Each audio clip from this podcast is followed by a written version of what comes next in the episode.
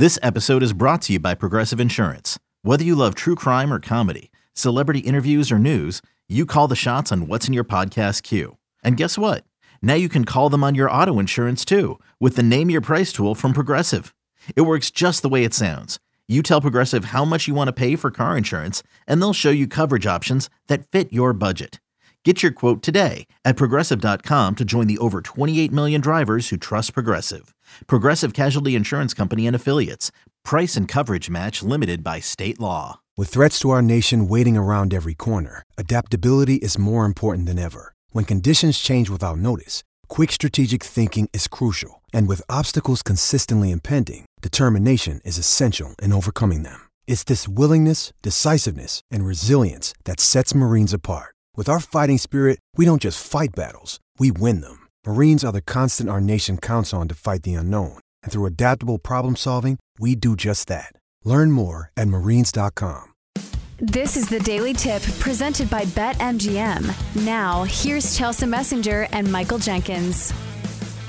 Okay, so maybe you guys can help us decide if these are good picks or not. Oh, so okay. listen up because right now we're going to go through it and pick our favorite six picks in the NFL. Pick six. Pick six. That's right. Enough of this non-confidence nonsense. We're gonna get our Deion Sanders on, and you know it's time to attack the card. All right, Jenks, let's start with you. What is your first play of the NFL slates? The greatest game ever played, they called it. The Giants taking on the Arizona Cardinals. Tanking and trying to get the first two picks in the NFL draft. One Joshua Dobbs carving up the Giants defense for two points. It's not even possible. I love NFL Films music. It's the best. I'm going Giants cards under 40. I don't know what's going on with the Giants. They're not going to get shut out this week because the Cardinals are bad. But I don't think I don't think that Giants offense is great. It's just very mediocre. And when you look at Jonathan Gannon and why he was brought in, he is a defensive minded guy. I think he has enough tricks in the bag to sort of slow down New York. And also, when it comes to the Cardinals, I watched them last week against the Commanders. A, they're just a bad football team. B, Josh Dobbs not a good quarterback. C, they do play physical, and they're they're very. I guess they're just they just kind of grind it out. They're not explosive, is what I'm what I'm trying to say. So I think this is a defensive battle. It's in the desert. The money keeps coming in on that direction. Let's go under in an ugly game. Giants Cardinals Sunday in Glendale.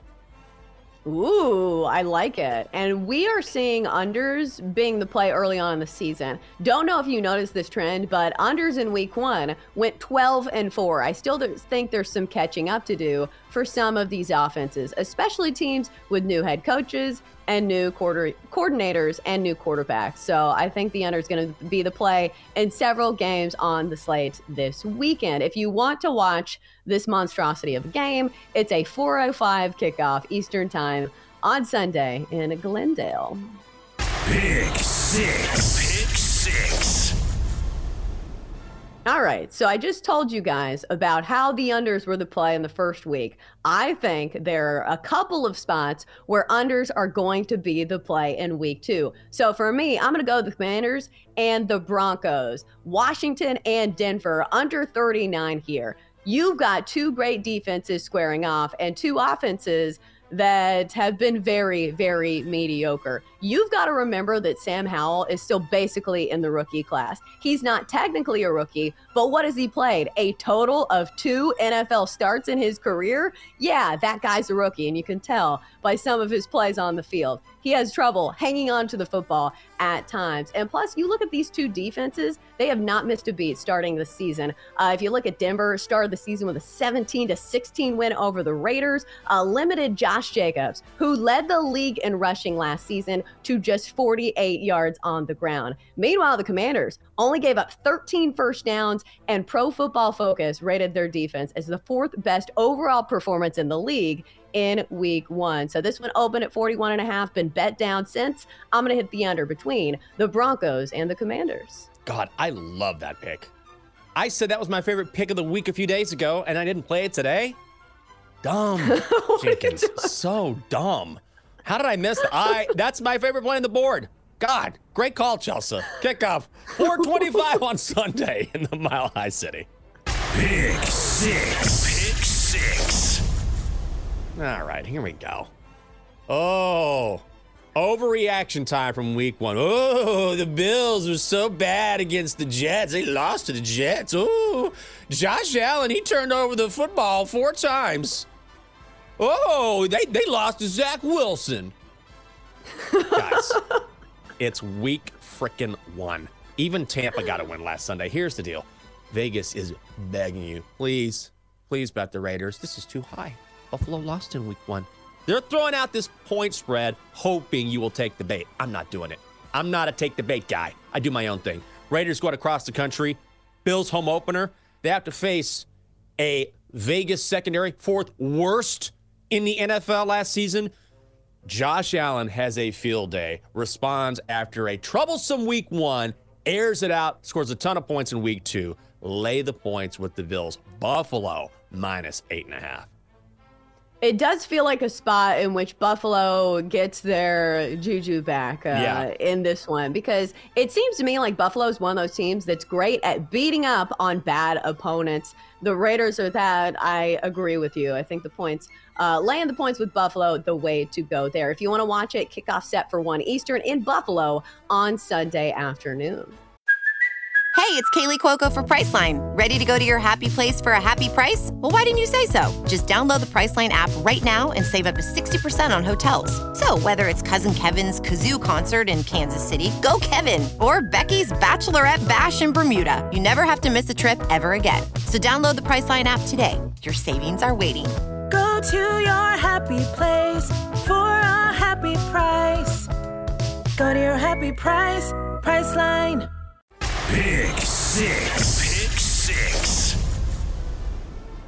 All right. So we talked about the unders being the play in week one. I'm going to go with another under in week two, keying in on two of the premier defenses in the NFL. The big story for the Jets, of course, they lost Aaron Rodgers. It's now the Zach Wilson show, which doesn't inspire a ton of confidence if you're playing the over in this one, especially when the matchup is against the Cowboys, who did not allow a single point to the New York Giants pitching a shutout in the NFL is a big deal. When you are that dominant on the defensive side of the ball, and we know this about the Cowboys, they have such good pieces on that defense, led by Micah Parsons, who was all over the field, one of the premier defenders in the entire NFL. Uh, I think Zach Wilson's really going to struggle here. And also, I think the Cowboys don't look as dominant on offense when they have to go against the Jets defense. The Jets made Josh Allen, a good quarterback, look absolutely terrible last game. Four turnovers in that game. I think the defenses are the play here. Let's hit the under 38 and a half between the Jets and the Cowboys. Oh, that sounds good to me. I like that. As plus, we need to see something from Zach Wilson before we think. Okay, the Jets have made the decision. By the way, they're moving forward with Zach. So, good luck, guys. 425 kick at AT&T Stadium in Arlington.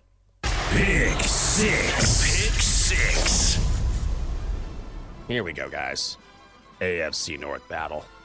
Ravens Bengals, I'm going under 46 and a half. Two things here. First of all, for like the past 85 seasons in a row, the injury bug is already hitting Baltimore. J.K. Dobbins, that poor guy, out for the season again. Starting left tackle, Ronnie Stanley, sprained knee. That means less protection for Lamar Jackson.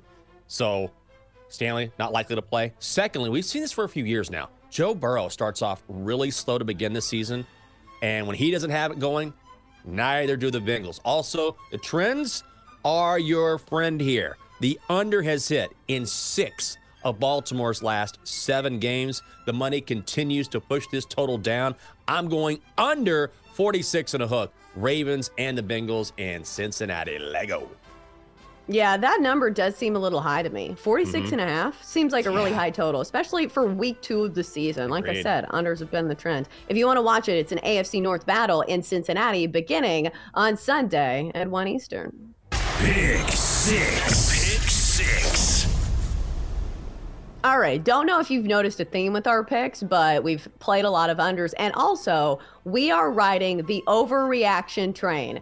There is too much overreaction going on in the NFL when it comes to week two of the season. You should not form hard and fast opinions on any team based on one game. We know week one in the NFL is always chaos. So I'm going to go with that theme here, and I am going to play the overreactionary um, uh, adversary here, I guess is the word you would say. Nice. I'm going to take the Seahawks here. Uh, the Seahawks plus four and a half over the Lions. I got this at six earlier in the week. I'm going to ride with it. Obviously, this is not the best number, but we have seen Mummy come in on the Seahawks because I think there is too much overreaction going on the Lions here. Yes, they beat the, the Chiefs at Arrowhead in prime time. Everybody saw this game.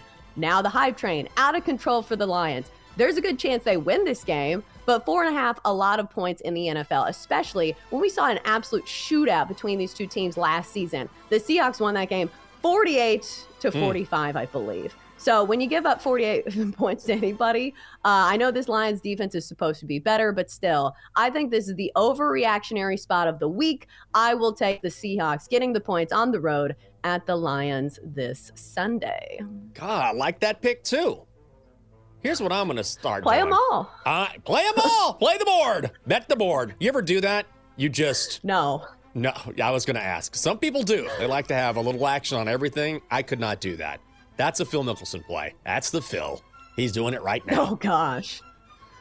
Yeah, but do you think those two themes are relevant to week two? Like, I still think unders are going to be the play. Like, if Yeah. you watched week one, it did feel like the offenses were a touch behind the defenses. Yeah. And I don't think week two it's going to be that different. Like, maybe we don't go 12 and four on the unders, but I still think we do see a lot of unders. And I think just from a common sense perspective, A, the trends bear that out. But B, we see this every year in training camp.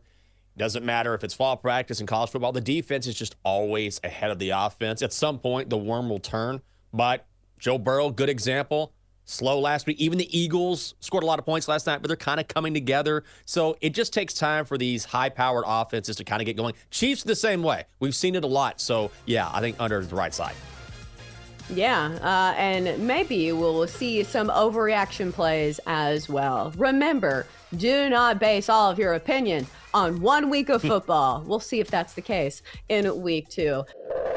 For more, listen to the Daily Tip presented by BetMGM. Weekday mornings from 6 to 9 Eastern on the BetQL network, the Audacy app, or wherever you get your podcasts.